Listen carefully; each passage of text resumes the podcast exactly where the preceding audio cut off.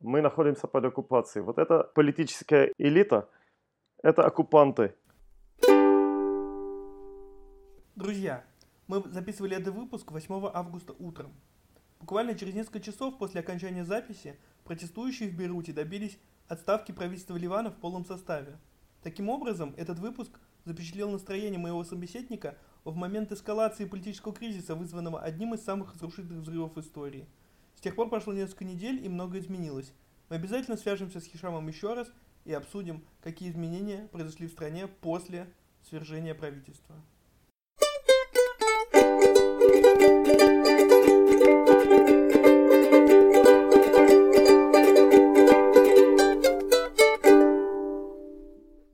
Здравствуйте, с вами э, подкаст «Гранатовый сок». И сегодня э, наш э, новый выпуск посвящен тому, что сейчас происходит в Ливане.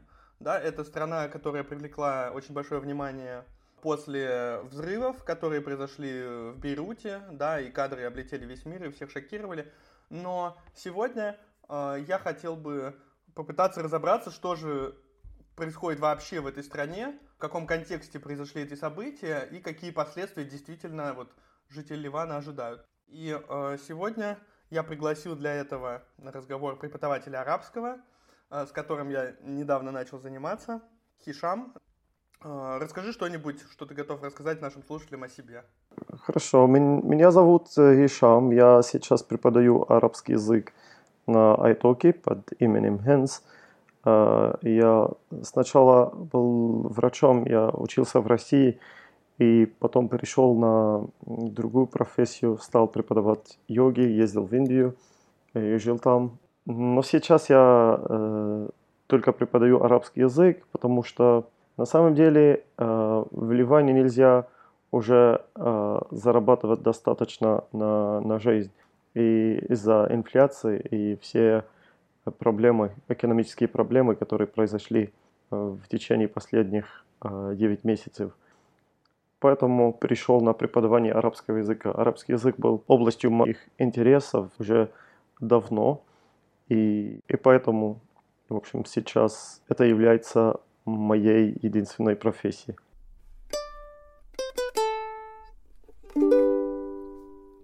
Также предлагаю перейти на вопросы, связанные с тем, что происходит в Ливане. Я думаю, что то, что сейчас всех очень больше всего волнует, да, это то, что вот произошло вот прям недавно, да, потому что, повторюсь, все видели вот эти кадры, они просто весь мир всколыхнули. Я вот читаю в Фейсбуке, там и россияне, и какие-нибудь итальянцы, вот там э, все стали специалистами. Раньше все были эпидемиологами, да, знали, как нужно лечить коронавирус. Вот, теперь все якобы стали, вот такая шутка, э, значит, э, специалистами по взрывам. Вот. Ну, понятно, что это ты являешься специалистом по взрывам, но можешь немножко рассказать, что вообще происходило вот с точки зрения жителя Бейрута вот, в эти дни? Как это вот выглядело именно глазами жителя? Да, жители Бейрута вообще не, не ожидали такого взрыва. Э, никто не знал, что такое большое количество взрывных э, материалов было в, в этом на порту Бейрута. И поэтому все считали, что это как бы обычный пожар, и, и можно продолжить жизнь нормально. Все видели дым, но это был обыкновенный пожар. Такие пожары происходят везде в мире. Но то, что неожиданно было, это э, сила взрыва. Эм, мы все чувствовали землетрясение сначала, потому что э, земля тряслась, а потом взрывная волна дошла э, до нас. Многие думали, что это землетрясение и пытались уйти из дома, и по поэтому получили травму, потому что они находились возле окон или возле дверей, э, когда взрывная волна дошла до них. Тогда окна взорвались, э, двери э, вышли из места и падали на, на людей, э, потолки, false ceilings – падали тоже. В некоторых э, районах Бейрута даже балконы обрушились. Да, то есть э, разрушение было как-то не одинаково везде, потому что эти хранилища зерна, которые стояли возле взрыва, э, препятствовали продолжению этой взрывной волны в, в, в направлении южной части Бейрута. И поэтому северная часть и восточная часть Бейрута была разрушена намного больше, чем, допустим, э, тот район, в котором я э, живу. Э, тем не менее, у меня земля тряслась, сильно тряслась. И я, собственно, думал, что это землетрясение. И, и стоял несколько секунд и думал, что нужно делать. Я живу на пятом этаже, и как бы спуститься, потому что когда землетрясение, надо, надо выйти из дома. И я думал, что стоит выйти, или успею, или не успею. Вот в течение этих секунд я, э, я стоял возле окна, возле стеклянного. Это не окно, а, э, на самом деле, это дверь стеклянная большая, которая выходит на, на балкон. И я не знаю, что, какая мысль появилась, и, и я подвинулся немножечко, и вдруг... Э, Э, взорвался, взорвалось стекло, и вся дверь упала на, в мою сторону. Но э, luckily, э, мне повезло, да, что я уже отодвинулся немножко, э, а то, э, конечно, я бы травмировался бы. Но дело в том, что э, тут у нас эта как бы взрывная волна до нас не дошла, как э, она дошла до других э, районов в других районах уже все разрушилось. Многие видели, как, допустим, в Ашрафие или Ирмейль, или э, те э, районы возле, э, возле порта были, страдали, сильно страдали. Ну, а вот просто, чтобы представить, вот ты говоришь, что не такая сильная волна, а какое расстояние вот от твоего дома до э, вот этого склада, где произошел взрыв? Ну, где-то 15 минут на машине. А, кстати, волну э, чувствовали даже в горах у нас. Мои родители живут где-то 40 километров от Бейрута, и э, фотографии падали из, со стены.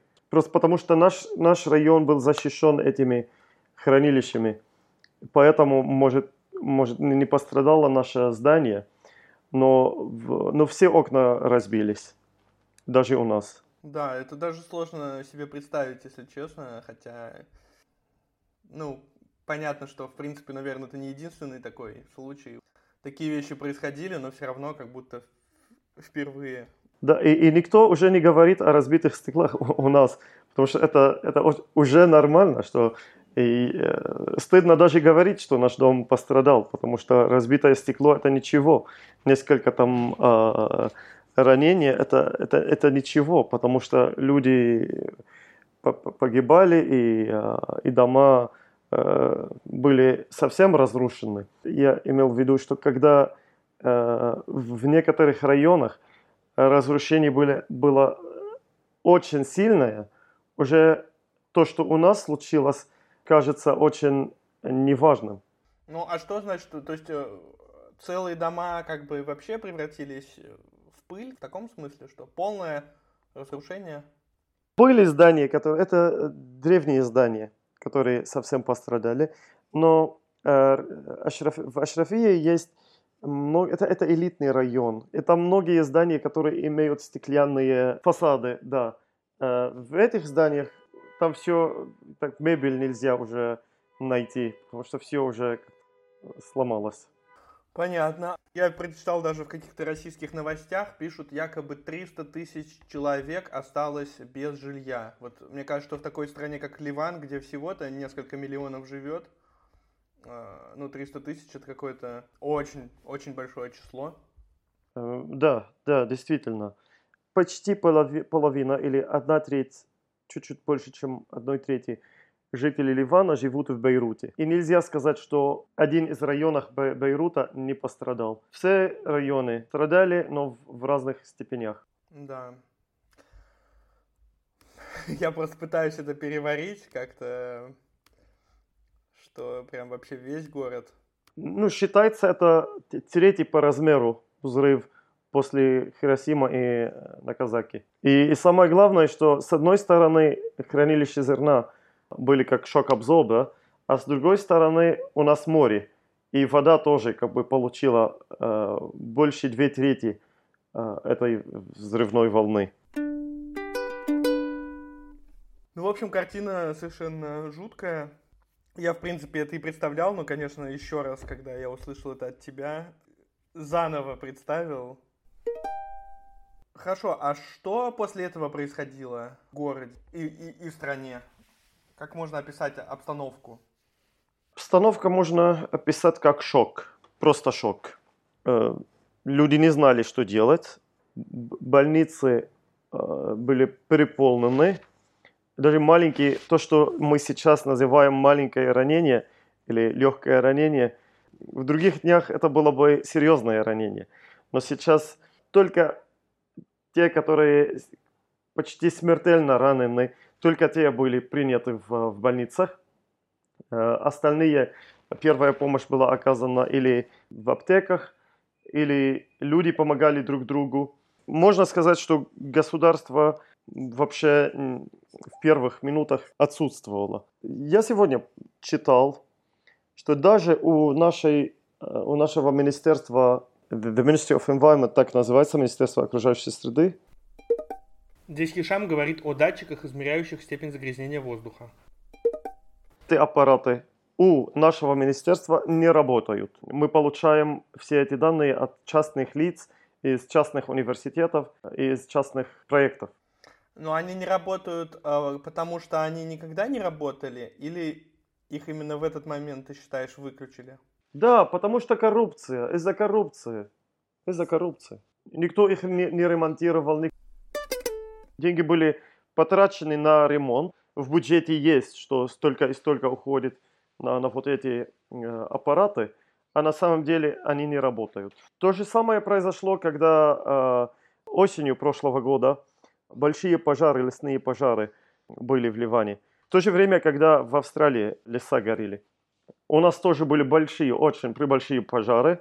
Казалось, что государство не имеет средств для потушения пожаров деньги украдены, были, были деньги, но никто с этими деньгами ничего не сделал. Ну, это очень знакомо, я думаю, всем э, людям из России и других э, стран нашего региона, потому что э, про датчики у нас обычно это работает так, что они работают, когда все хорошо, показывают цифры, там даже в интернет может быть, что все хорошо.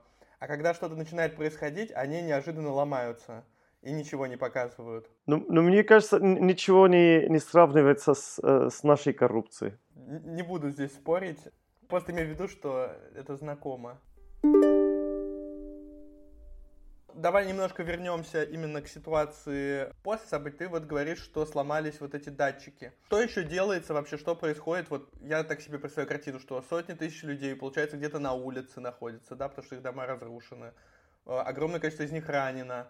Что дальше с ними происходит? Дальше произошло, что народ помогает друг другу. У нас всякие эти uh, non-governmental organizations и так далее. Все это э, находится in the field, на месте, но как-то государство всегда опаздывает. Даже наш президент, когда президент хотел смотреть, что произошло, он рано утром чтобы ни с кем не встретиться. Потому что, э, знаешь, у нас в Ливане, если президент или любой из министров выйдет на улицу, народ его зубами будет э, убивать.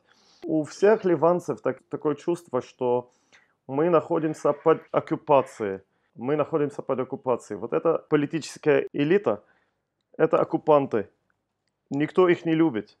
Когда французский президент приехал к нам, он ходил по этим улицам, встречался с, э, с народом и был очень близок к людям. А наши, ни, ни один из них не имел смелость спуститься на улицу и, и говорить с людьми. И когда они спускаются, они постоянно охраненные десятками полицейскими.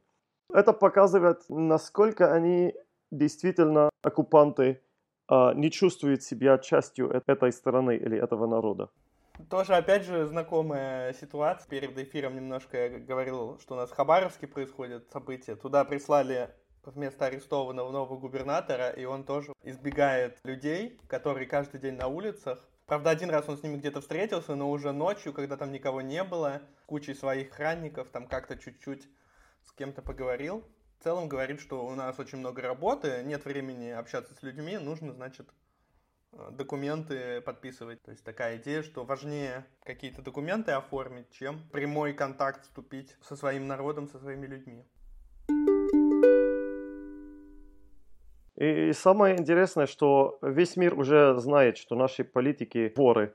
Даже когда французский президент встретился с народом, люди его попросили э, не передать деньги на перестановление через официальные каналы. И он сказал всем, что да, я, Франция будет передать деньги людям, а не государству ливанскому. Потому что Франция знает, что наши политики украдут эти деньги, и народ ничего не получит. Это скандал, я не знаю. По всему миру знают, что ливанские политики воры. Главное, если какая-нибудь страна хочет помочь Ливану, то это не делается спасателями или через какая-то гуманитарная помощь. Это должно делаться на, на политическом уровне. Спасти Ливана можно через... Ну, я не знаю, если имею право это сказать или нет, но наша проблема политическая проблема, а не проблема коррупции. Как обычно описывают Ливан со стороны, да, вот, по крайней мере, в России, но не только в России, а, вот это представление, что страна очень сильно разделена, да, что есть правительство, которое никто не любит, что есть, значит, там какие-то общины, что вот есть христиане, есть, значит, шииты, э, Хизбалла, что шииты все там за Хизбаллу, то есть какие-то еще другие группы, что все противостоят друг другу, что вот Ливан это вот такая бесконечная борьба каких групп населения между собой. С того, что ты рассказываешь, выглядит по-другому, что есть некоторая, скажем так, единая позиция. Насколько важны, на твой взгляд, эти конфликты для ливанского общества? И вообще есть ли они? И, э, во-вторых, действительно ли люди смогли их преодолеть в ситуации вот такой вот шока, такого шока? Да, есть, есть такие разделения, но они искусственные они сделаны ливанским режимом и его международными хранителями для того, чтобы продолжить жизнь этого режима. В Ливане была революция в ноябре прошлого года, но все, э, все международные силы и все э, местные политики сотрудничали, чтобы подавить э, эту революцию.